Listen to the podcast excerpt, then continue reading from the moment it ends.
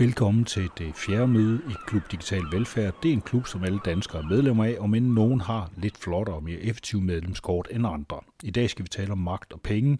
Vi skal smutte til Indonesien sammen med Suniva Sandbugt, som er et øh, land, hvor man vil være digital for enhver pris, men hvem må egentlig betaler? Jeg hedder Anders Kjærulf, for jeg har været her i klubben, der tager udgangspunkt i ITU Center for Digital Velfærd. Den forskning, der finder sted der, men som gerne tager en afstikker ud i resten af verden af den digitale og analoge del. Velkommen til. 1999 AD. More than a generation away. And yet dreams travel faster than light. And even now, scientists and planners are shaping the lives of our children who will live in the 21st century. Klub Digital Velfærd har besøg af Sandva Sandbugt, postdoc og Ph.D.-fælder ved Center for Digital Velfærd på IT-universitetet her i København. Vi skal tale om digital penge, magt og kontrol, men allerførst, du har lavet øh, feltarbejde i Indonesien. Hvad er dit forhold til landet? Jamen, jeg er vokset op i Indonesien gennem 90'erne, øhm, så har været der gennem en del finansiel ustadighed i forbindelse med den øhm, asiatiske finansielle krise, og så vendt tilbage for at lave min øh, Ph.D.-afhandling, som har handlet konkret om en mere ny form for penge, nemlig digitale penge. Øhm, så der har jeg været på feltarbejde i seks måneder i alt, mellem 2018 og 2019. Og du har et forhold til landet også, du har været der før. Ja, altså jeg er som sagt vokset op der, så begge mine forældre de har arbejdet med regnskovsbevaringsprojekter, øhm, og de befolkningsgrupper, der bor i regnskoven og lever af den, øhm, førhen, og så har vi så boet i en by, der hedder Bandung i flere år. Det her feltarbejde, du har lavet dernede, hvad, hvad går det ud på? Kan du bare beskrive, hvad du har lavet, mens du har været der? Ja, øh, jamen jeg har primært været i en by, der hedder Jogja, som er en øh, mellemstor by, som ligger centralt på øen Java. Og øh, jeg har specielt fokuseret på brugen af de her nye former for digitale penge, som er dem, der findes på smartphones. Øh, så jeg har lavet interviews med rigtig mange brugere af, soft- af de telefoner og de apps, og med dem, der, altså det vil sige dem, der forbruger med dem, og så også med dem, der arbejder med dem gennem det, man kalder gig-økonomien, øh, hvor de så modtager betalinger digitalt på den måde.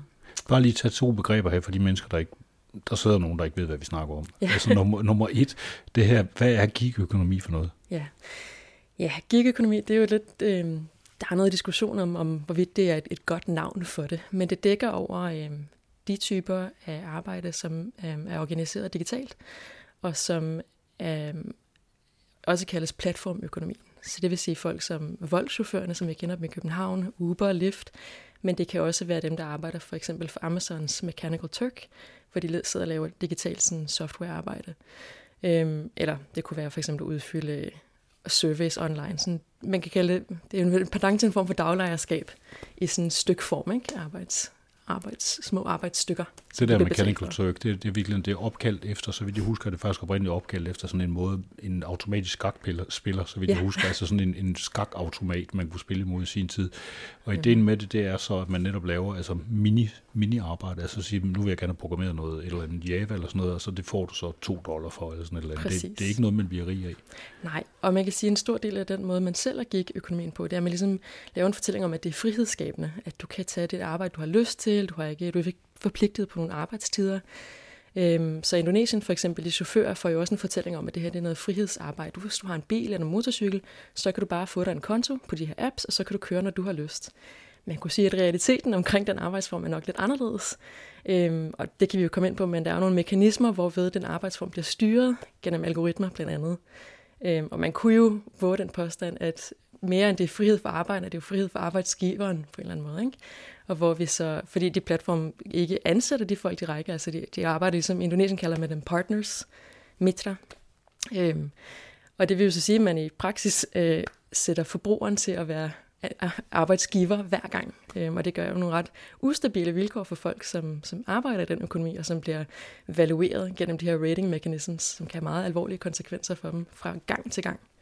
Vi, vi sidder her i en fagforening, øh, lånt lokale hos fagforeningen Bro, så jeg er ret sikker på, at de ikke vil betragte det der som almindelig arbejde, selvom de anerkender, at det eksisterer. Fordi det er, ikke, det er jo ikke, altså, som du siger, man får sit eget firma, øh, og, der, og du, man er ansat under nogen, men man er ikke, der er ikke nogen, man kan møde ind hos. Den, men den, der er egentlig er en chef, det er sådan set en, en app, eller ja. hvad man nu skal kalde det. Ja, og man kan sige, det jeg oftest fik at høre fra de arbejder i Indonesien, i deres kontakt med systemet eller med, med firmaerne, det, der gik igen hver gang, det var, at de ville sige, the system doesn't want to know. og det var fordi, det var det, de fik at vide, hvis de ringede ind til det, der meget sigende hedder customer service, som er deres kontaktpunkt til firmaerne. Øhm, hvor de så vil sige, at der er et eller andet galt, jeg får ikke bestillinger, øhm, der er et eller andet galt med min digitale betaling, og så får de så at vide fra systemet, at der er ikke noget galt med systemet. Så der er ikke noget galt, du fortsætter bare. Men de er jo ikke dumme, de kan jo godt se, at der er et problem, for de oplever den jo virkelig. Så den der med, the system doesn't want to know, har jeg fået at vide rigtig mange gange, og det er jo sådan et udtryk for øh, mangel på arbejdsgiver i den forstand. Ikke? Der er jo ingen, algoritmen hører ikke efter, når der er et problem. Lidt ligesom den der øh, klassiker med, hvad hedder det, Computer Says No, tror jeg det var. Ja, meget. præcis. Et, et system doesn't want to know lyder som tekst, man burde have på en t-shirt. Ja, præcis. På et eller andet, præcis. et eller andet passende tidspunkt. Ja. Øhm, Indonesien i ja. det hele taget dernede, de er jo meget, meget stolte af at være digital foregangsland. Ja, det er i hvert fald en, en nyere fortælling om landet Indonesien, som har været meget karakteriseret ved at være sådan mest af at levere øh, klikfarme og den slags internetsydelser. Altså det har ikke været kendt som et land, der har været innovativt øh, digitalt. Men især de sidste par år er der kommet op til seks, mener jeg der nu, øh, indonesiske tech-unicorns, øh, som især har beskæftiget sig med e-commerce og peer-to-peer lending, øh, og så selvfølgelig gig-økonomien også. Ja. Og bare lige for, for, for at få det her på plads, fordi det andet begreb virkelig noget for fast på før, det kommer til at blive centralt for det, vi kommer til at snakke om, det er penge på mobiltelefoner. Ja. Altså, hvad, det, det, altså vi er vant til her, her i Danmark, der kender vi mobile pay. Altså man kan overføre penge frem og tilbage mellem fra den ene telefon til den anden. Men i Indonesien er der en række forskellige systemer. Ja, det er der. Men vi kan starte helt kort ved at sige, at det er vigtigt at forstå, at Indonesien er en kontekst, hvor øh, for det første er der utrolig mange mennesker. Det er verdens fjerde mest befolkede land, og der er stor ulighed også. Så øh, oplevelsen af at være en del af økonomien, og især den digitale økonomi, varierer rigtig meget i forhold til, hvor du er og hvem du spørger. Øh, I to, hvad hedder det, i 2014 cirka lød forskellige bud i forhold til, øh, hvem der havde adgang til en bankkonto, at det var cirka mellem en tredjedel og halvdelen af befolkningen, der havde en officiel bankkonto. I 2019 har den indonesiske stat meldt ud, at de nåede op på 76 procent. Øhm, hvad det så betyder i praksis, øhm, er måske et lidt større spørgsmål i forhold til, hvad folk oplever som værende sådan bankaktiv på en eller anden måde, eller hvordan de bruger de finansielle virkemidler, man kan ved at tilgå en bank, som opsparing eller investering osv. Øhm, derudover så er det en meget, meget begrænset del af befolkningen, som har adgang til både debitkort, men også især kreditkort. Så i omkring 2017 er der blevet lavet estimater på, at det kun er 2,4 procent af befolkningen, der har adgang til kreditkort. Og det betyder jo rigtig meget i forhold til at kunne lave digitale betalinger. så det vil sige, at man har lavet en masse andre systemer, så man har været rigtig afhængig af for eksempel cash on delivery, og det vil sige, at du kan bestille varer gennem nettet, fordi e-commerce er jo stadigvæk boomet på en eller anden måde, altså selv på internettet gennem sociale medier er stort. Øhm, men det betyder så, at du ligesom betaler kontant, når noget kommer til dig. og der er forskellige systemer, og der er også øhm, bankoverførsler gennem øhm, altså det man har i stedet for, det er ofte det, man kalder en ATM-card, og det vil sige et, et kort, du kan bruge udelukkende til at hæve penge, men som du også kan bruge til at tilgå øh, gennem selve øh, altså ATM-maskinen, der kan du så simpelthen lave betalinger. Så der kunne du for eksempel, hvis du ved at købe øh, en togbillet, så vil du få en indgangskode, og så har du tidsrum på to timer, og så kan du gå ned øh, til din bank, eller til en hvilken som helst bank, og så betale med din kode der øhm, så laver den automatisk overførsel. Eller du kunne i princippet gå ned i en kiosk, en 7-Eleven eller noget tilsvarende, Indomaret, Alphamarket, som det hedder i Indonesien, og så har du så igen en kode, og du betaler kontant, og så får du så en kvittering, og så får du så senere en bekræftelses-e-mail på, at du har betalt. Øhm, så det er et lidt andet system end det, vi kender herhjemme. Og de her nye digitale betalingsmidler, øhm, de begyndte at opstå omkring 2007-2012, fordi at de telefirmaer, det vil sige dem, der har leveret øhm, mobildata, de begyndte at lave deres egen form for digitale penge. Og det blev så formaliseret omkring 2009, hvor øh, man lavede en lov, der definerede det, man kalder elektroniske penge, som noget særskilt fra sådan det, man vil kalde plastikpenge, altså kortbaserede penge. Og de elektroniske penge går simpelthen ud på, at folk gennem en smartphone-app øh, kan købe kreditter hos de her firmaer, det vil sige veksle deres kontanter til en digital balance, som de så kan opbevare i deres smartphone, og som de så kan bruge til at betale de øh, merchants, der så er forbundet med den her app. Øhm, og det har sådan set været den store innovation. Øhm, og det vil sige, at det man skal forstå der, det er, at selvom man i appen for eksempel kan se, at man der står 30.000 rupier, som er den indonesiske møntfod, så er det jo i praksis næsten samme funktion som en form for gavekort, fordi penge, der er i den der app, er ikke rupier på samme måde som kontanterne i hånden. Det er rupier, som kun kan bruges inden for det økosystem, som er forbundet til den app. Ellers så er det, altså det, det, det man måske også lige skal huske, det er, det, det er simpelthen et samfund. Altså her i Danmark, vi er vant til, at næsten alle har en bankkonto på en eller anden måde. Ja. Så skal man i hvert fald være lidt, lidt skidt på den, og selvom man ikke har en bank, så kan man få et hævekort, og så kører den den vej. Men, men dernede, det er et kontantsamfund. Primært, helt klart, ja. Eller så er det et samfund for dem, der har adgang til bankkonto, som, som primært foregår med transaktioner gennem de her ATM's. Altså jeg, jeg har haft informanter, som fortalte mig, at de synes, at ATM-systemet var meget mere fleksibelt end øh, mobilapps for eksempel. Fordi at de altid kunne regne med at få penge ud igen. Det lyder også umiddelbart, når du beskriver det, som om, at det, det er en lille smule besværligt at få lov til at købe noget i virkeligheden. Altså det, det, det koster i hvert fald en masse omvej. Ja, hvis vi skal gøre det digitalt, så gør det. Og det kan man sige, at det er der, at det digitale system både kommer med nogle altså forenklinger på mange måder, men som også kan gøre ting mere komplicerede. Og der er det så måske, at konsekvenserne af det bliver ulige fordelt. Herhjemme, der snakker vi en frygtelig masse om kryptovaluta og sådan noget. Altså, at vi skal have, at det, det der er sådan noget, folk vil have, og de vil have mulighed for at betale med det og sådan noget. Men det er, ikke, er det oppe at køre i Indonesien nu? Jeg vil sige, at der er nok mange, der øh, har gang i forskellige projekter, hvor man prøver at implementere forskellige former for øh, blockchain-baserede løsninger. Man skal forstå det, at krypto er de facto ulovligt i Indonesien som betalingsmiddel, og det er fordi, man ved lov i 2017 ligesom fik øh, hvad kalder man, bekræftet, at rupieren er den eneste øh, form for valuta, man kan bruge til at lave betaling. Der er selvfølgelig måder, man kan omgå det på, men, øh, men det betyder, at krypto bliver reguleret som en form for en asset, altså en investering, man laver. Og det vil sige, at krypto Indonesien, i hvert fald blandt dem, jeg har haft øh, kontakt med i mit feltarbejde, primært er noget, der bliver brugt som investering, altså at man laver mikrohandler. Og ligesom, øh, man ser det som en mere tilgængelig måde at lave investeringer end for eksempel de amerikanske, de amerikanske hjemmesider for at lave stock exchange. Så det er helt klart en måde, man kan få hurtig gevinst ved at være meget op på dupperne i forhold til sådan mikrotransaktioner, når der sker svingninger i værdien på krypto. Hvem er det, der, der, der står for de her digitale løsninger? Det er, altså, der, der er nogle lokale startups, de her unicorns, der snakker om, men altså, hvor pengene de kommer fra udlandet, mange af dem? Ja, hvis vi nu tager nogle af de største, så Gojek, som helt klart er en af de mest kendte eksempler, også var det første unicorn, der kom i Indonesien. De øh, har jo finansieret blandt andet af Tencent, som er fra Kina, så vidt jeg husker. Og så er der Google og Facebook, og PayPal er også kommet med ind over. Det skete alt sammen sidste år.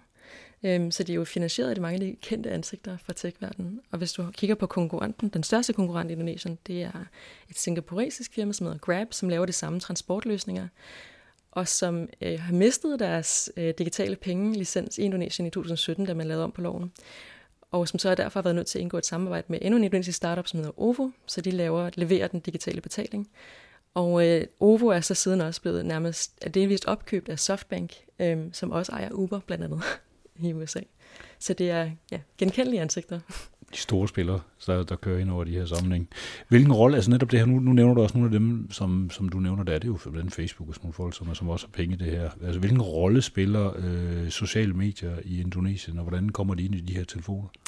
Altså sociale medier er rigtig, rigtig vigtige. Der er øhm, en internetforsker i Indonesien, der hedder Malina Lim, øhm, og hun har hun har forsket internettets historie siden det begyndte som en del af sådan opgør mod øh, den diktaturstat, det var før, og så helt frem til nu, og beskriver også, hvordan at øh, for mange mennesker i Indonesien, så vil de slet ikke have en fornemmelse af, at de bruger internettet, de bruger Facebook. Og det betyder blandt andet, altså man kan sige, øh, det er også vigtigt at forstå, at der er over 132 millioner internetbrugere i Indonesien, og over 90 millioner af dem, de tilgår det gennem deres smartphones, fordi mange mennesker har ikke computer. Så det er en rigtig vigtig del af det. Øh, og derudover, så når man så køber datapakker for at kunne bruge sin smartphone, så er det ofte sådan, at der vil være gratis gigabytes til rådighed til sociale medier. Så hvis du for eksempel går på Facebook på din smartphone i Indonesien, og du prøver at forlade den side, så vil du få en lille notifikation om, at nu vil du så, hvis du er nu sikker, nu forlader du Facebook, og så kommer du til at bruge data. Så for mange mennesker, så er internetbruget meget lige med at bruge sociale medier. Og det er vel også, skal man sige, det er de store sociale medier, som, som, som er til stede på Indonesien, det er vel også deres plan, kan man sige. Det lyder, det lyder som om, det er noget, de gør med vilje. Ja, man kunne sige, at der er nok en del strategi involveret i, øhm, i det. Og der er også en grund til, at de har investeret i øhm, netop de her nye digitale betalinger. Man kan sige, at WhatsApp er nok en af de absolut største kommunikationsplatforme i Indonesien. Øhm, netop også fordi, at det ofte er med gratis data og øh, WhatsApp har i hvert fald været ude i forbindelse med, at Facebook investerede i Gojek, og talt meget højt om, at nu skal de sørge for finansiel inklusion og til small and medium-sized businesses. Så der er en meget fin fortælling om, at det nu skal bidrage til at skabe mere velstand for folk selve den her hardware, de benytter sig af, de, de kommer ikke, de, de sidder ikke med en, en iPhone 10 eller en, øh, den, den nye øh, Nexus, øh, hvad hedder det, eller Pixel-telefon fra Google. Det, det er helt andre typer telefoner. Ja, det er også rigtig vigtigt at forstå, at selvom der efterhånden er kommet rigtig stort mobilbrug, øhm, så er det også igen meget ulige fordelt. Så du vil have nogle mennesker, som har de nyeste modeller, de smarteste modeller, og som også har adgang til de mere dyre datapakker, som er af bedre kvalitet. Og så har du så dem, som bruger øh, mærker, vi nok ikke kender herhjemme, som Oppo og Vivo, og øh, har betydeligt mindre øh, memory for eksempel. Så der kan man sige, at jeg havde informanter, som, som fortalte mig om, at de, øh, de ville vælge en ud af de mange betalingsapps, for de havde simpelthen ikke plads til at skulle have dem alle sammen. Og så ville de hellere prioritere både at have WhatsApp og Facebook og Instagram og alle de sociale medier, som, som nok betyder lidt mere i hverdagen for dem i hvert fald. Et af de områder, hvor øh, man skal have en digital konto, hvor de her ting kommer i spil, det er øh, taxaer. Ja. Flyt folk rundt. Hvordan virker det her system i Indonesien? Ja. Hvis vi nu tager udgangspunkt i Gojek, som er den, den første og den største, øh, der er det sådan, at hvis du skal være chauffør for de her platform, så er du nødt til at have en bankkonto. Og det er i modsætning til, hvis du er kunde, for der behøver du ikke at have en bankkonto. Der kan du lave en helt anonym profil øh, med en e-mailadresse og telefonnummer, og der kan du, altså, man kan jo sagtens gøre det anonymt, hvis man vil. Og så kan man sådan set bruge systemet fra dag 1. Og det fungerer sådan, at du køber kreditter, som du så bruger i appen, og så kan bruge til at betale chaufførerne med. Men det betyder jo så, at chaufførerne skal have mulighed for at tage imod digital betaling. Og de har jo så brug for at kunne tage pengene ud af det system igen. Og på en eller anden måde, for de skal jo bruge kontanter i hverdagen til at betale for benzin og for mad og for alle deres regninger. Og øh, derfor er det sådan i Gojek, at hvis du skal være chauffør, så skal du have en bankkonto, og hvis du ikke har en, så får du en. Og det gør man i samarbejde med et af de store banker. Og øh, ja, det vil sige, at, i, at for det, det er også vigtigt at forstå, at de apps ser forskellige ud. Så hvis du er chauffør, så har du et helt andet sådan wallet-system bag, øh, bag kulissen, øh, hvorved du så kan anmode appen om at sende pengene til din bankkonto, og så kan du så hæve dem i en pengeautomat bagefter. Det lyder også besværligt. Det er besværligt, og man kan sige, at der er en del transaktionsomkostninger forbundet med det. Altså, vi taler ikke nødvendigvis om, at der bliver påført en form for sådan, altså betaling til firmaet for at gøre det, men der er tid, du skal bruge på det, og der er, øh, det er ikke givet, at du kan finde en bankautomat, fordi de igen også ikke spredt jævnt. Så hvis du bor i en landsby uden for storbyen og kører ind til byen for arbejde, så skal du måske bruge tid om aftenen på at øh, køre rundt og på at finde en pengeautomat, så kan du få hævet din løn. Og der har også været situationer tidligere, de har lavet nogle ændringer i systemet, men hvor, øh, hvor der har været manuel overførsel. Det vil sige, at på øh, helligdag, altså lørdag og søndag dage, hvor banken ikke er åben, har du simpelthen ikke kunne hæve penge, for du har ikke kunne få pengene overført fra appen til din bankkonto. Øh, og det førte blandt andet til under ramadanen, hvor der var i 2018, hvor der var alle bankerne selvfølgelig lukket i en længere periode, at der faktisk florerede beskeder blandt kunder om, husk nu, betal med kontanter, sådan, tænk på chaufførerne, så når jeres penge ikke sidder fast i systemet, at de har mulighed for at få pengene hævet direkte. De her chauffører, de ja. gamer de her systemer. Ja, de, øh, de finder jo på forskellige måder ligesom at omgå de der problemer. En, og i forhold til digitale penge, kan man sige, der er en, en vigtig måde at gøre det på, det er for eksempel, fordi de sælger jo valuta til kunderne. De er jo opfordret, det er jo øh, appens interesse, at kunder får adgang til digital valuta, og det gør man nemt ved at købe den fra chaufførerne. Så de sælger jo i praksis deres egen balance øh, til kunder. Øh, og det er værd at bemærke, at der er forskellige måder for kunder at tilgå digital balance, men chauffør er den eneste måde, hvor det er gratis, ellers er der omkostninger forbundet. Øhm, og det udnytter chaufføren jo så til ligesom at kunne sige sådan, hey, skal du ikke lige have 200.000 100 kroner øh, toppet op? Og så kan kunden sige, jo, det stod jeg det lige og manglede, eller sådan, jeg skal jo sørge for, at jeg har en likvid digital balance. Og så har chaufføren rest væk fået vekslet sine digitale penge til kontanter den dag. Ja. Det her med, at du siger, at det er vigtigt at have en, det er faktisk vigtigt, det der med at have en uh, digital balance på de forskellige ja. konti. Ja. det, uh, det er noget, der går igen. Og lad os, okay, det, det er vigtigt at have den digitale balance, fordi man selvfølgelig skal bruge dem til at lave digitale betalinger. Og den løber jo gradvist ud. Man kan sige, der er nogen, hvis man vælger at forbinde den som kunde til en, en bankkonto, så kan du overføre direkte. Altså du kan lave en, en kreditkortbetaling til din app.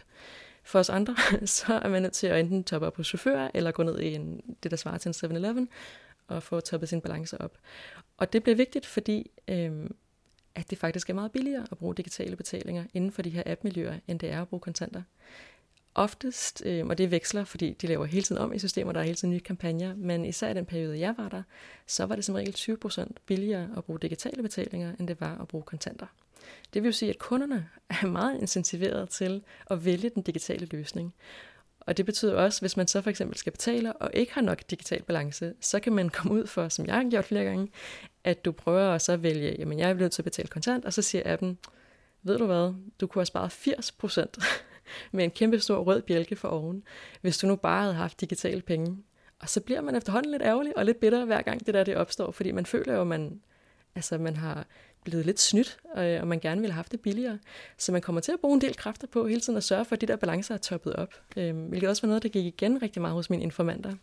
Den der sådan med, at alle havde ligesom en, en grænse for, hvor de gerne vil have balanceniveauet, hvor mange hundredtusinder nu lige skulle ligge. Men det betyder jo også, at, at dem, der har flest midler, har råd til at have likvid balance på tværs af forskellige platforme, er dem, der er bedst positioneret til at udnytte de der systemer og få mest ud af dem. Øhm, og samtidig kan man sige, som en chauffør engang fortalte mig, at han var lidt træt af med digitale betalinger, at der nu var kommet omkostninger, eller BI'er, sådan fees, ved at skulle øh, betale med kontanter. Og jeg kunne ikke forstå, hvad han mente, fordi så vidt jeg kunne se, var der jo ikke, altså det kostede jo ikke noget ekstra, man skulle ikke betale en, en bøde for at betale med kontanter. Men hans pointe var jo, at oplevelsen af at betale kontant, var jo den der med konstant at få at vide, at, øh, at du ligesom får en straf, fordi du vælger øh, en økonomisk straf på op til 20 procent hver gang. Så det betyder rigtig meget at have likvid balance på tværs af de der kontorer de her, altså borgerne i Indonesien, de, man kan sige, de, de er så ikke, altså nogle af dem prøver på at game de her systemer og så videre, men de er jo alle sammen op imod nogle algoritmer, der står i den anden ende, og som netop, som du nævner der, prøver at nudge dem til øh, at bruge digitale penge i stedet for at bruge kontanter og sådan noget. Hvem, hvem, øh, hvordan ser det ud lige nu, hvis man skal se det sådan lidt som sådan noget sport, der, hvem vinder det her spil? Åh, oh, ja, jeg vil nok være kynisk og sige, at, at vi taber nok alle sammen lidt. Men øh, umiddelbart så er det jo nok de tech-giganterne, der, øh, der er jo en informationsasymmetri, der er ret en stor ubalance, og det var også noget, chaufførerne var meget bevidst om øh, mellem de to aktører. Et godt eksempel på det, det er, at øh, chaufførerne bliver straffet, hvis de aflyser ture. De må kun aflyse op til 25 procent af deres ture, ellers så, så misser de den bonus, de skal optjene i løbet af dagen. Og det kan være mange penge, der taler om. Øhm, og det chaufførerne så gør for at omgå det, det er, at hvis de har booket en tur, og de kan se, ved du hvad, den her tur giver altså simpelthen ikke økonomisk mening for mig, så ringer de til kunden og siger, vil du ikke nok aflyse? Eller kommer med en eller anden grund til, hvorfor det er en god idé, at man skal aflyse. Og øh, så hvis man så som kunde går ind for aflys, så øh, vil der så der det op, altså pludselig der popper der sådan en skærm op, hvor der står, er det chaufføren, der har bedt dig om det, og så kan man sådan trykke i et felt, så man ligesom kan rapportere chaufføren, og så er det så faktisk chaufføren, der bliver straffet for det alligevel. Øhm, så de kører ligesom, der er sådan en, en meget bevidst om, at hver eneste gang chaufførerne kommer med en innovation, så kommer der en form for modreaktion. Så chaufførerne har også fundet på noget, de kalder detektorhjul, som betyder sådan helt konkret oversat sådan et, et ghost point. Og det det er, det er også det er en GPS-manipulator. Så man kan markere, altså det er en, en tredjeparts app, man installerer, og så kan man på kortet i appen markere, at man er et sted, man ikke er. Typisk for eksempel kunne man sætte sig, som en chauffør fortalte mig, jamen så kan jeg sidde her nede i min lokale sådan, øh, hjørne kaffebutik, og så kan jeg se ud, som om jeg står for en Dunkin' Donuts, der hvor de lidt mere rige kunder er, og ofte vil have en bil. Og så når de bestiller, så er det mig, der får den, fordi jeg er tættest på, og så skal jeg bare lige køre derhen for at hente dem. Og det er jo super smart, men også totalt imod alle sådan regler. Øhm, og så kommer der jo masser af kommunikation. Altså en ting er de algoritmer, som, som firmaer så prøver at sætte i værk for at sådan opdage, hvem der agerer på den måde. Og noget andet er så den kommunikation, der også kommer ud, den metakommunikation, som er meget truende og meget lægger vægt på det der med, at I kan ikke narre systemet, og vi ved bedre, og der er eksperter, der sidder og ved at finde ud af de her ting. I skal ikke tro, at I kan komme udenom os. Øhm, og meget aggressiv sådan, markedsføring på den måde til chaufførerne. Du nævnte et begreb for mig, da vi talte sammen, øh, før vi optog det her. Consumer cyborgs. Ja. Hvad er det for noget? ja, det er et, øh, et begreb, som kommer af noget, som grundlæggerne CEO øhm, af Gojek, han sagde. Øh, han hedder Nadim Makarim, og han er siden blevet minister for kultur og uddannelse. Øhm, han beskriver i en, sådan, en, en session for andre tech-typer, noget om, hvad det var, der motiverede ham til at lave den her app. Og han beskriver simpelthen appen som the operating system of the real world. Og med det mener han, som han siger, at you make the consumer into a cyborg. Og det vil sige, at gennem den her app, så kan folk simpelthen få ting til sig. Altså det er som om din arm rækker længere ud end dit, dit, øh, din stue og dit spisebord. Og så kan maden komme til dig, og pengene kan komme til dig. Og du behøver ikke længere, som han siger det, sådan, you don't have to do the things you don't want to do, or waste the time you don't want to waste, så man kan bruge sin tid på andre ting.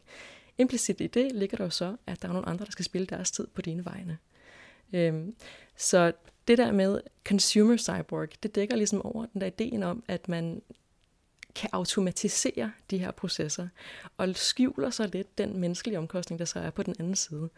Han spørger også ligesom publikum der, at øh, problemet, siger han, som han prøvede at løse med den her app, det var ligesom, hvordan får man mennesker og mad og penge til at cirkulere så hurtigt som muligt, så billigt som muligt, så effektivt som muligt. Og han svarer jo så, Gojek, the operating system of the real world. Men man kunne jo også vende den på hovedet og sige, at svaret er billig arbejdskraft. Det er ret vildt udtryk. Det der, the operating system of the real world. Det, Ja. ja. Også en lille smule megalomanisk, vil jeg dog umiddelbart sige, i forhold til det her i hvert fald. Altså, vi, vi håber, det ikke kommer til at virke, for ellers kan det godt være en lille smule ubehageligt, synes jeg, som tanke. Ja.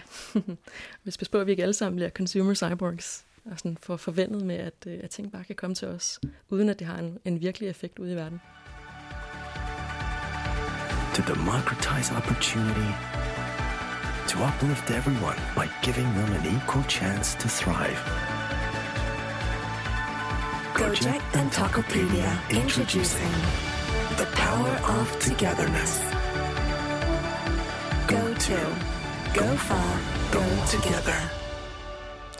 Klub Digital Velfærd har besøg af Sunniva Sandbugt, som er postdoc og phd fellow ved Center for Digital Velfærd i det Universitetet i København. Vi taler om Indonesien, om hvordan de bruger penge, og hvordan øh, de her systemer fungerer. Vi har lige snakket om et fantastisk begreb, der hedder consumer cyborgs. Øh, og altså Indonesien, der siger de faktisk, at de vil ikke, det er ikke fordi, de vil være det, der hedder kontantløst samfund, de vil være det, der hedder less cash. Men på den måde, der følger de jo hele på en frygtelig masse... Øh, andre lande, som vil noget af det samme i øjeblikket. Hvordan tror du, det her less cash, hvad kommer det til at betyde for Indonesien generelt? Jamen, i praksis har det allerede haft betydning. Øhm, det er Nationalbanken, der har den her bevægelse, The Less Cash Society. Og det betyder blandt andet, at man for eksempel har indført det sådan, at på 12-vejene, altså motorvejene, der kan man ikke længere betale kontant. Der skal du bruge et designeret betalingskort, som du så også topper op, ikke? ligesom du gør med de her apps. Øhm, og det betyder så, at man har skabt et samfund, hvor der er nogle mennesker, der af forskellige årsager ikke kan tilgå de her motorveje, øhm, som ikke har noget at gøre nødvendigvis kun med, med at have penge nok til at, at betale for det. Øhm, men det findes også på andre former. Altså, der vil være nogle mennesker, som, som ikke vil kunne have råd til at deltage på lige fod med andre, og der vil være mennesker, som øhm, simpelthen ikke har mobiltelefoner eller internetadgang, som lidt falder ud af de der systemer. Øhm, og jeg synes, det er særligt er vigtigt at forstå, at når de her tech-giganter ligesom prøver at promovere de her teknologier som værende gode for finansiel inklusion, så er der jo også det, at det sprog kamuflerer lidt over, øhm, at den betalingskonstellation, altså den kunderne, det der peer-to-peer payment, altså mellem folk, det er jo en, en uh, transaktionskonstellation, uh, som er gevinst for dem, fordi det skaber mere data for dem. Det skaber mere oplysning omkring, hvad folk bruger deres penge på, hvem de sender penge til, hvor gode de er til at betale for deres regninger, hvilket man også kan gøre med de der apps. Så man skaber en stor informationsbase hos de der firmaer, som de så på sigt kan bruge til forskellige formål. Og der er jo også en grund til, at øh, vores øh, hvad hedder det, genkendelige ansigter for USA alle sammen har investeret i dem. Ja, og man kan også sige, at altså, kombin er en ting, at man, man har fuldt indblik i folks finansielle liv, og man jo kan lægge gebyr på dem, som du nævner, altså, eller i hvert fald øh, underbyde på forskellige vis for at få folk derind, og så lave en eller anden form for gebyr på længere sigt.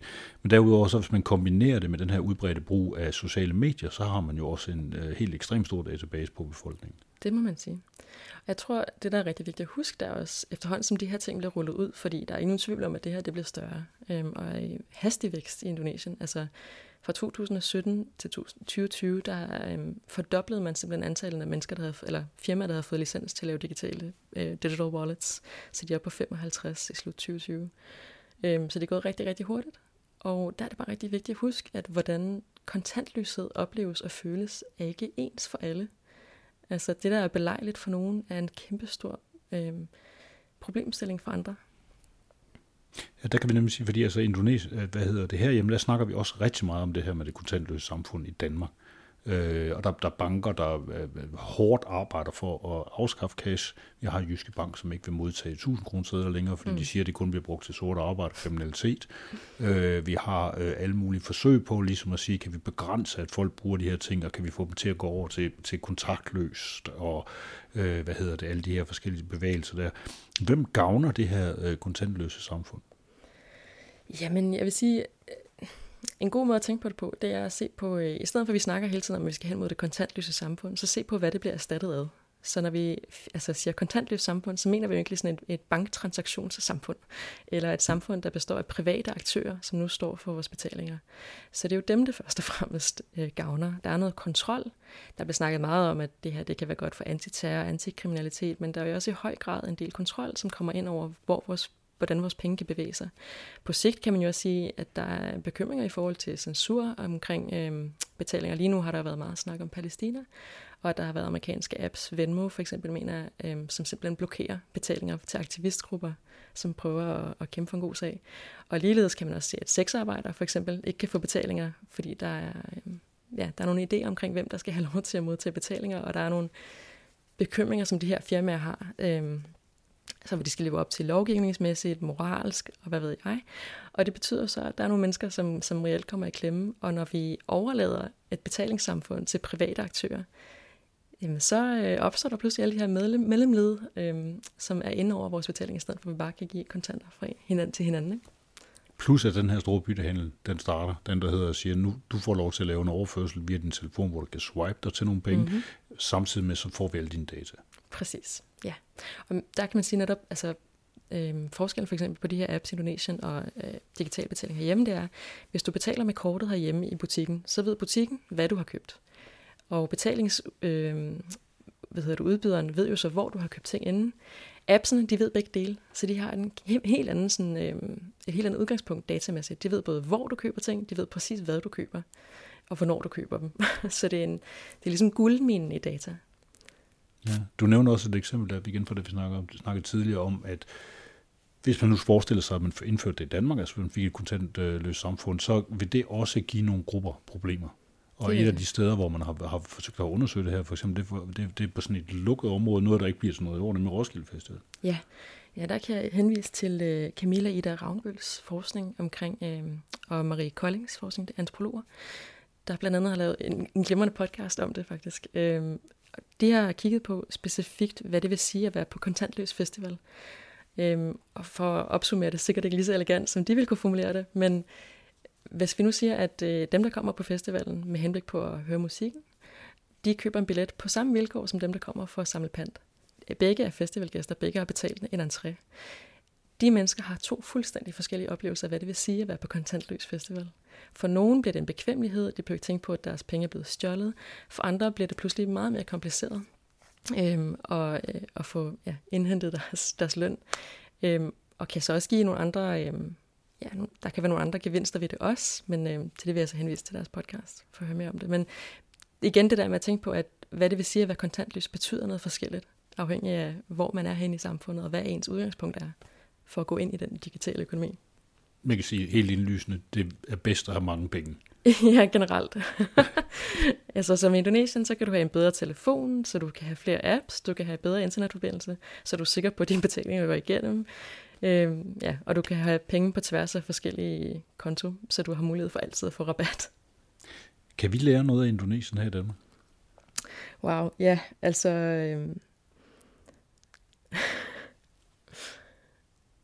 Jeg synes først og fremmest, vil jeg henlede til de chauffører, som var del af mit feltarbejde, og sige, at vi kan alle sammen lære noget af den, det, de kalder at være manakalin, altså at være lidt mischievous med systemet, og tænke lidt kreativt omkring, øh, hvordan vi bruger og tilgår de her digitale systemer, og se sådan på, hvordan man øh, kan få dem til at fungere lidt mere optimalt for sig selv. Og det synes jeg er en, en fin måde at sådan, prøve at bekæmpe et system, der kan være både stort og uoverskueligt. Og for det andet, så synes jeg, at vi kan lære lidt om, sådan, kigge lidt på, hvad det egentlig vil sige, og, og ligesom overgive kontrollen af det, der vel egentlig er en, en offentlig ressource, eller offentlig infrastruktur, altså kontanter, og hvad det vil sige at overgive det til, øh, til private aktører. Det synes jeg, vi skal tænke meget over herhjemme, og det skal i hvert fald være en større del af den offentlige samtale, end det har været hidtil. For der har været meget fokus på, at det her det er convenient, det er også det, man ser i Indonesien, det bliver rigtig bekvemt. Som Nadim Makarim siger, altså så behøver du ikke at spille din tid, du kan få nogle andre til at gøre det for dig. Men hvad er så bekostningen af den der bekvemmelighed? Og det tænker jeg, at øh, vi skal tænke lidt på herhjemme. Altså, jeg bruger jo selv digitale betalinger herhjemme hele tiden. Jeg har nærmest aldrig kontanter. Men øh, jeg synes helt klart, det er vigtigt at overveje, hvad det så betyder på sigt. Tak til Sunniva Sandbugt, som er postdoc og Ph.D. fellow ved Center for Digital Velfærd i Universitetet i København. And so, an era that began 500 years earlier with Copernicus and Galileo ends as the first astronaut takes his first halting steps onto the shores of the moon and begins a new age of man. I denne weekend var der konference i Aarhus. Den hed Matchpoint 2021, og det var sådan en rigtig konference, hvor nogle af deltagerne kunne møde frem fysisk efter et års virtuel tørke under coronapandemien. Jeres vært i Klub Digital Velfærd tog med, og jeg talte med en oplægsholderne, Andreas Røbstorff, professor i antropologi ved Aarhus Universitet, og en af hovedkræfterne bag et eksperiment, der måske i virkeligheden er et kunstværk. Det vi har skabt er et, øh, kan man sige, et sted, hvor man kan øh, dele sine erfaringer med øh, covid-19-pandemien, og man kan møde andres erfaringer derinde. Og øh, det startede i maj måned sidste år, hvor øh, vi har et forskningsprojekt på kanten mellem kunst og videnskab. Og vi kunne se, at alle vores planer de faldt fra hinanden, fordi alle de steder, vi skulle lave noget, det var jo lukket ned. Øhm, og samtidig følte vi, at det vi arbejdede med, var der på en måde brug for. Projektet hedder Experimenting, Experiencing, Reflecting. Og det tager som udgangspunkt, at øh, vi vil gerne lave noget, som fra et sted ligner et forskningsprojekt, noget med eksperimenter og den formalisme, det har. Fra et andet sted ligner et værk, og øh, dermed et fokus på det oplevelsesrum, det åbner. Og det, vores påstand er, det er, at hvis man kan få de to ting til at mødes, så kan man skabe nogle nye steder for refleksion. Og vi sad der midt i øh, eller starten af pandemien og kunne mærke i os selv, at øh, vi havde simpelthen brug for nogle måder at kunne øh, både dele og møde andres erfaringer på. Og øh, så tænkte vi, hvordan, hvordan gør man det? Hvad, hvad, hvad, gør man? hvad griber man i? Øh, og vi har sådan nogle gode kolleger på Harvard. De er i Harvard Gardners øh, gruppe. Øh, Pedagogy of Play hedder de, eller Project Zero. Og de har udviklet sådan en meget enkel øh, refleksionsrutine, kalder de den. Og den hedder I used to think, now I think. Og ideen er, at hver gang man har været igennem et læringsforløb, så stopper man lige op og stiller sig selv det spørgsmål, hvad var det, jeg plejede at tænke, og hvad tænker jeg nu anderledes? Og vi tænkte så, jamen, der var nogle kvaliteter i det, som måske i virkeligheden kunne bruges til at åbne den her kollektive erfaring ind. Øh, bortset fra, at det handlede ikke kun om det her med at tænke, fordi der var så meget andet på spil i det. Øh, så deraf tænkte vi, vi prøver at skabe det her sted, hvor man kan møde og dele erfaringer, som alle sammen begynder med I used to eller we used to. Og så kan man vælge nogle ord, man kan også selv konstruere sine egne. Og så slutter de med now I et eller andet. Ikke? Øh, og der tænkte vi, øh, lad os prøve at sætte det ud for at se, kan vi skabe sådan nogle rum. Øh, og det har nu været i gang i godt og vel et år. Vi har cirka 1700 bidrag fra hele verden, som viser det sig på meget øh, interessant og berørende måde faktisk øh, giver sådan et mikroblik ind, eller mange mikroblik ind i, hvad er det for en pandemi, vi er gået igennem som et globalt fænomen. Og når jeg siger globalt, jamen, så er det, fordi vi har folk, der bidrager fra alle kontinenter. Der er selvfølgelig mange fra Danmark, der er mange fra USA, men vi kommer hele jorden rundt på det. Ikke? Og nu står vi så med det her materiale og tænker, hvad, hvad, hvad kan vi gøre med det? Hvordan gør man sådan noget tilgængeligt? Fordi der er ingen, der gider læse 1700 tekster.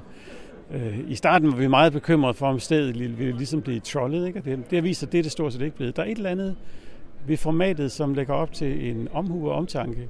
Øh, og, øh, og sådan en... Øh, ja, omhu og omtanke i den måde, man bidrager med. Så der er næsten ikke nogen trolls. De er næsten alle sammen interessante på en eller anden vis.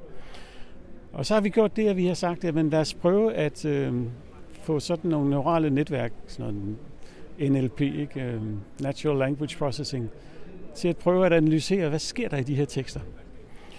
Og det kigger vi både på selv, men på baggrund af det har vi også lavet sådan en form for, kan du sige, univers, man træder ind i, hvor de her tekster, baseret på de topics, eller de emner, som NLP-rutinen finder frem til, ligger fordelt i sådan en form for netværksbaseret landskab.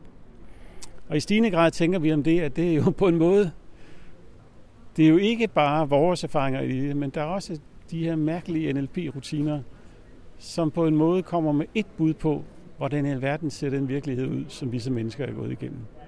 Og det er det, som We Used To er i dag. Det er det her et database, det er også en hjemmeside, man kan besøge.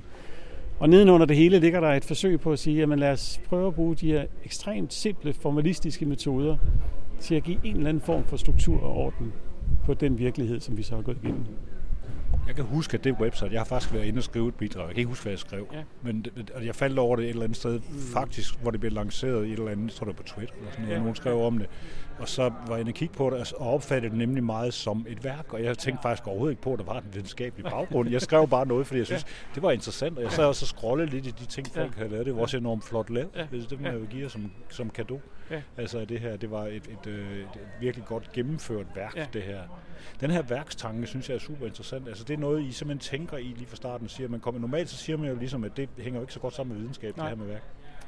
Men øh, projektet her, Experimenting, Experiencing, Reflecting, er et samarbejde mellem os fra Aarhus Universitet omkring øh, Interacting Mind Centeret, og så Studio Olof Eliasson fra Kunsttiden, hvor vi har haft sådan dialoger med hinanden igennem en del år, og så tænkte vi, jamen, kunne det være muligt for os at etablere det her rum, som på en eller anden måde forsøger eller stræber imod at være meningsfuldt, både for den, altså, for den æstetiske side og for forskningssiden. Ikke? Øh, og det her er så et eksempel på det, kan du sige. Så, så vi har jo alle de kompetencer, der ligger øh, til rådighed i, øh, i studiet, indover til at sige, hvordan, hvordan får vi en oplevelsesdimension til at virke? Hvordan, hvordan øh, føles det her rigtigt at navigere i forhold til det? Ikke? Og så har vi folk, der ved en frygtelig masse om human-computer interface på universitetet, som ved noget omkring, hvad er det for et medie, vi arbejder i. Ikke? Og vi har lingvister, som så at sige tænker i, hvordan behandler vi de her data, og antropologer indover. Så, så det er et, det du ser der, kan du sige, er et, et meget kollektivt projekt, hvor rigtig mange kompetencer er gået ind i at gøre noget, som fra alle de her vinkler har vi gjort, hvad vi kunne for at få det til at virke så godt som muligt. Ikke? Jeg er nødt til også at spørge nu, så har I haft det her NLP øh, ja. til at kigge på øh, det, vi går og siger, og det, vi har tænkt under den her pandemi. Så er jeg nødt til at spørge det helt dumme spørgsmål, sige, hvad har vi så gjort? Ja.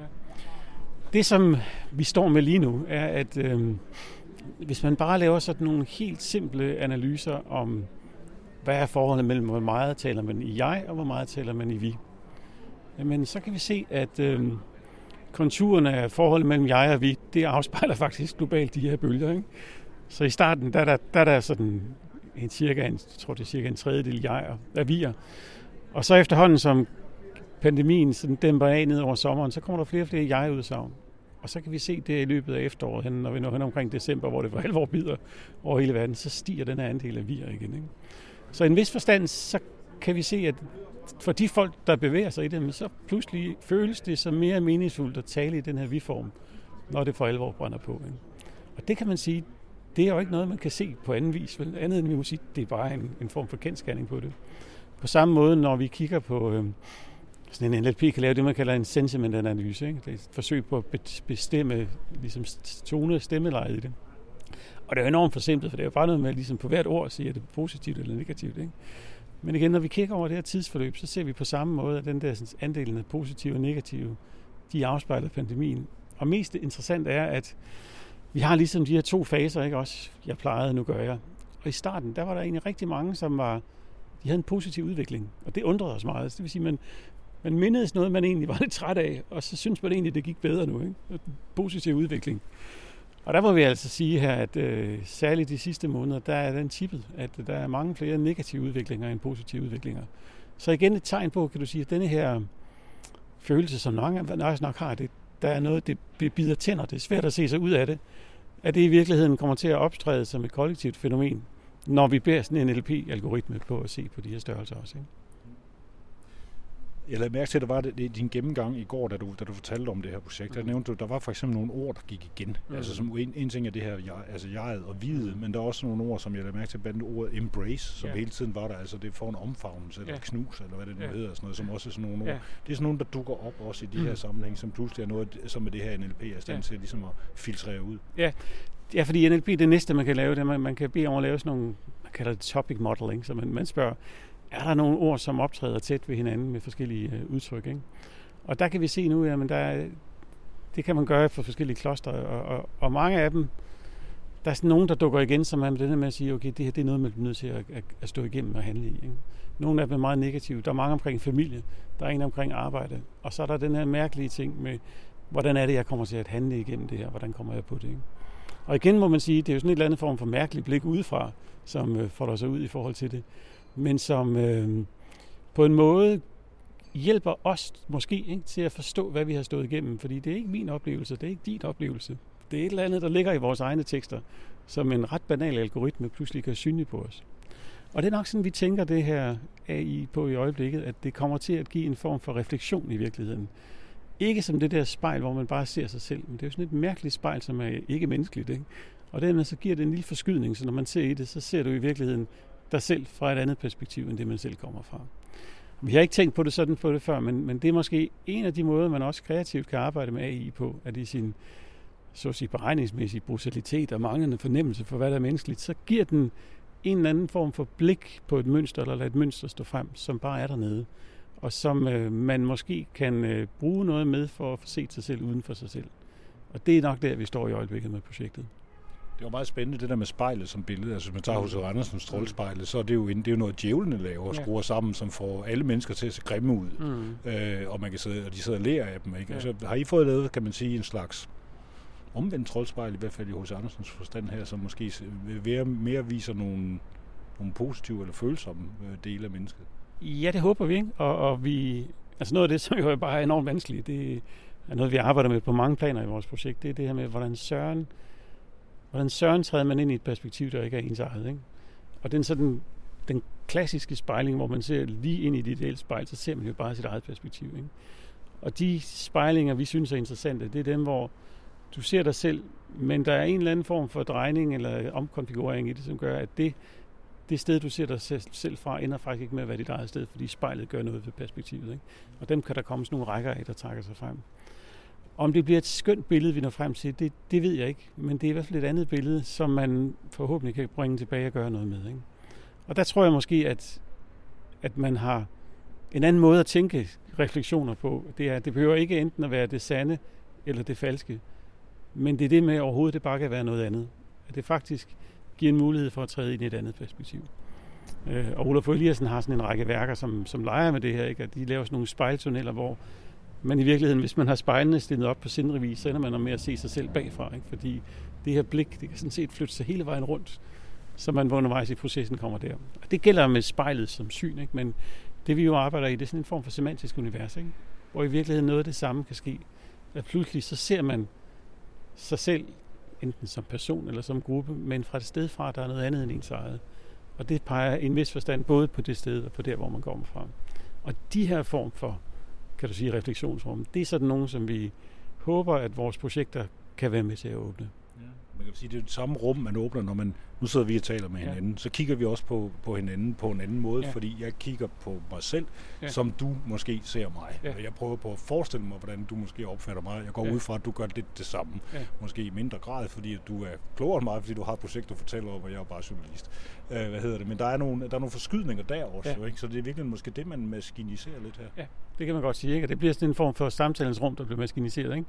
Og så gør det det på det der mærkelige noget, at, at øh, Altså, jeg har overhovedet ikke lyst til at tale med en AI som en en-til-en samtalepartner. Det er bare fedt at tale med dig, ikke?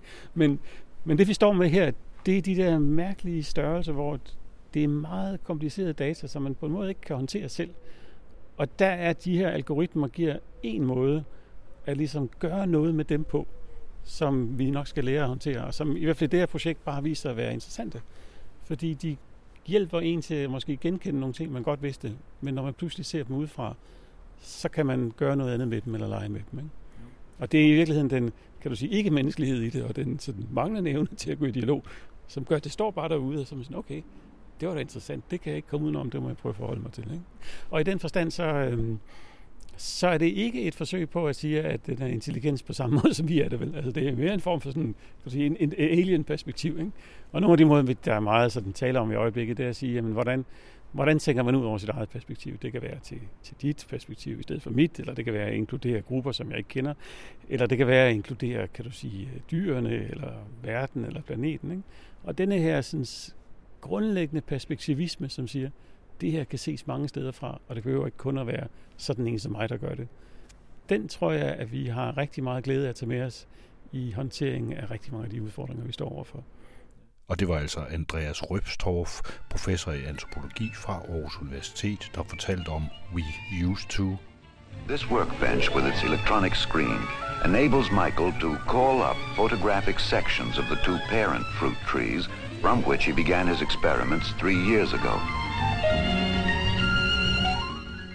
Her til sidst, der skal vi lige en tur til en prisuddeling. Klub Digital Velfærd var til stede ved uddelingen af Liberprisen for i fredag. Den her Liberpris den handler om frihedsrettigheder i en digital tidsalder. Den gives til en person, organisation eller virksomhed, der har gjort en særlig indsats for at fremme menneskerettigheder, demokrati, åbenhed og gennemsigtighed i den digitale tidsalder. I år der gik den til en meget travl Margrethe Vestager, der ikke havde tid til interviews bagefter, så I må nøjes med takketalen. Den kommer her. Først og fremmest uh, tusind tak. Uh, tak for arrangementet i dag, og selvfølgelig tusind tak for prisen. Det, uh, det, det store spørgsmål, som vi er mange, der arbejder med. Det er selvfølgelig, hvordan kan, kan åbenhed og, og frihed være det redskab, vi tager i anvendelse, når vi digitaliserer. Fordi kun på den måde kan vi skabe tillid til, at de ting, vi gør, faktisk virker. Og øh, der har faktisk været spurgt, øh, Eurobarometer har spurgt virkelig mange mennesker over hele Europa, hvad øh, er I villige til at dele personlige data for at forbedre offentlige services, øh, og er I trygge ved at køre i en selvkørende bil? Det er selvfølgelig to ret forskellige aspekter af digital udvikling, det, det er meget klart. Men fællesnævneren er jo tillid. Vil jeg give jer mine data, så jeg kan få en bedre service? Øh, vil jeg give jer mine data, så jeg kan sætte mig ind i den her bil og have tillid til, at der ikke sker noget, når det ikke kører af sig selv? Spørgsmålet de har også en sammenhæng. For, øh, for hvis, vi, øh, hvis vi giver vores data til de formål, betyder det så, at der er en registrering af hver eneste europæers gøren og laden til alle tider, øh, alle dage, øh, i hele året rundt. Hvem har øh, adgang til de data, hvem skal have øh, adgang til de data? Øh, og lige så vigtigt, hvem bør ikke have adgang? Øh, måske øh, faktisk endnu vigtigere. Og derfor så er databeskyttelse, det er ikke kun sådan et, et add-on, som man kan lægge udenpå. Det er hele fundamentet for udviklingen af de services, fordi ellers kan der ikke opbygges tillid til, at det faktisk øh, betjener mig. Øh, ved hjælp af, af de her øh, undersøgelser og, og spørgsmål, så kan vi se, at der er en enorm variation. Øh, der er stor variation fra, fra land til land. Øh, ved at dele mine data har jeg tillid til selvkørende biler. Øh, I Danmark der er tilliden cirka øh, dobbelt så stor, som i for eksempel Frankrig eller i Letland. Øh, men tillidsniveauet generelt er meget lavt. Meget lavt. Øh, over en tredjedel af de adspurgte, de svarer, at nej, nej, de er ikke villige til at dele data for at forbedre offentlige tjenester. Og det er jo ikke fordi, der ikke er behov for at forbedre offentlige tjenester. Øh, og det gælder i alle lande, der er rum for forbedring, og, og man kan måske faktisk godt se, at hvis man gjorde noget, så kunne det blive bedre. Men over en tredjedel siger pænt nej tak. Det er alligevel imponerende, fordi de allerfleste de vil have en Google-konto og en Facebook-account og gladeligt dele øh, alt, hvad de gør i løbet af dagen. Øh, 25 procent øh, vil have tillid til en tur i en, en selvkørende bil. Det er selvfølgelig relativt mange, men alligevel, hvis vi skal have selvkørende biler, der er en fjerdedel, som bare takker pænt øh, nej tak, så bliver det ikke sikkerhedstrafik. Øh, det tror jeg, vi kan være helt sikre på. Så derfor så er, er forudsætningen for, at, at vi kan fortsætte øh, med det tempo, vi har nu, det er selvfølgelig tillid. Digital tillid. Der, hvor øh, tillid er lavest, det er også de lande, hvor øh, færdighederne handler mest. Det synes jeg ikke er overraskende. Det synes jeg ikke er et sted selvforklarende. Hvis man ikke synes, man kan mestre det, man har med at gøre, så holder man afstand. Og øh, jeg tror ikke, det er nogen, øh, nogen nyhed, men alle kan gøre noget for at udvikle deres færdighed. Deres viden om, hvordan tingene egentlig fungerer. Og jeg tror, vi undervurderer øh, det, vi kalder den digitalt indfødte øh, generation. De er super gode til at bruge det. Det falder dem helt naturligt. Vi gæld er deres viden om, hvordan det faktisk fungerer, relativt begrænset. Og det var altså Margrethe Vestager fra Europakommissionen, der takkede for modtagelsen af Liberprisen ved et arrangement i København for i uge. En anden, der modtog en pris, det var tilsyn med efterretningstjenesterne og en eller flere whistleblower for en række afsløringer af et hemmeligt samarbejde mellem USA's NSA og Danmarks Forsvars efterretningstjeneste. Der røg et par chefer i Forsvars efterretningstjeneste, eller de blev i hvert fald sendt hjem. Og altså har vi ikke hørt så meget til den sag siden, og så blev i hvert fald nedsat en dommerundersøgelse, men må ikke det fortsætter, det her samarbejde. At that time, he stored the two photographic images in the central home computer, which is secretary, librarian, banker, teacher, medical technician, bridge partner, and all-around servant in this house of tomorrow. All pertinent information about this family, its records, its tastes and reference material, is stored in these memory banks, available instantly to every member of the family. Med det så er Klub Digital Velfærd forbi for i dag. Vi vender tilbage igen om en uges tid. Jeg hedder Anders Kjævel, for jeg vil bare minde om, at der er en rigtig verden derude bag alle de spejle, som vores skærme også er. Og der er rigtig mennesker her i verden, og de har savnet dig mere, end du kan forestille dig.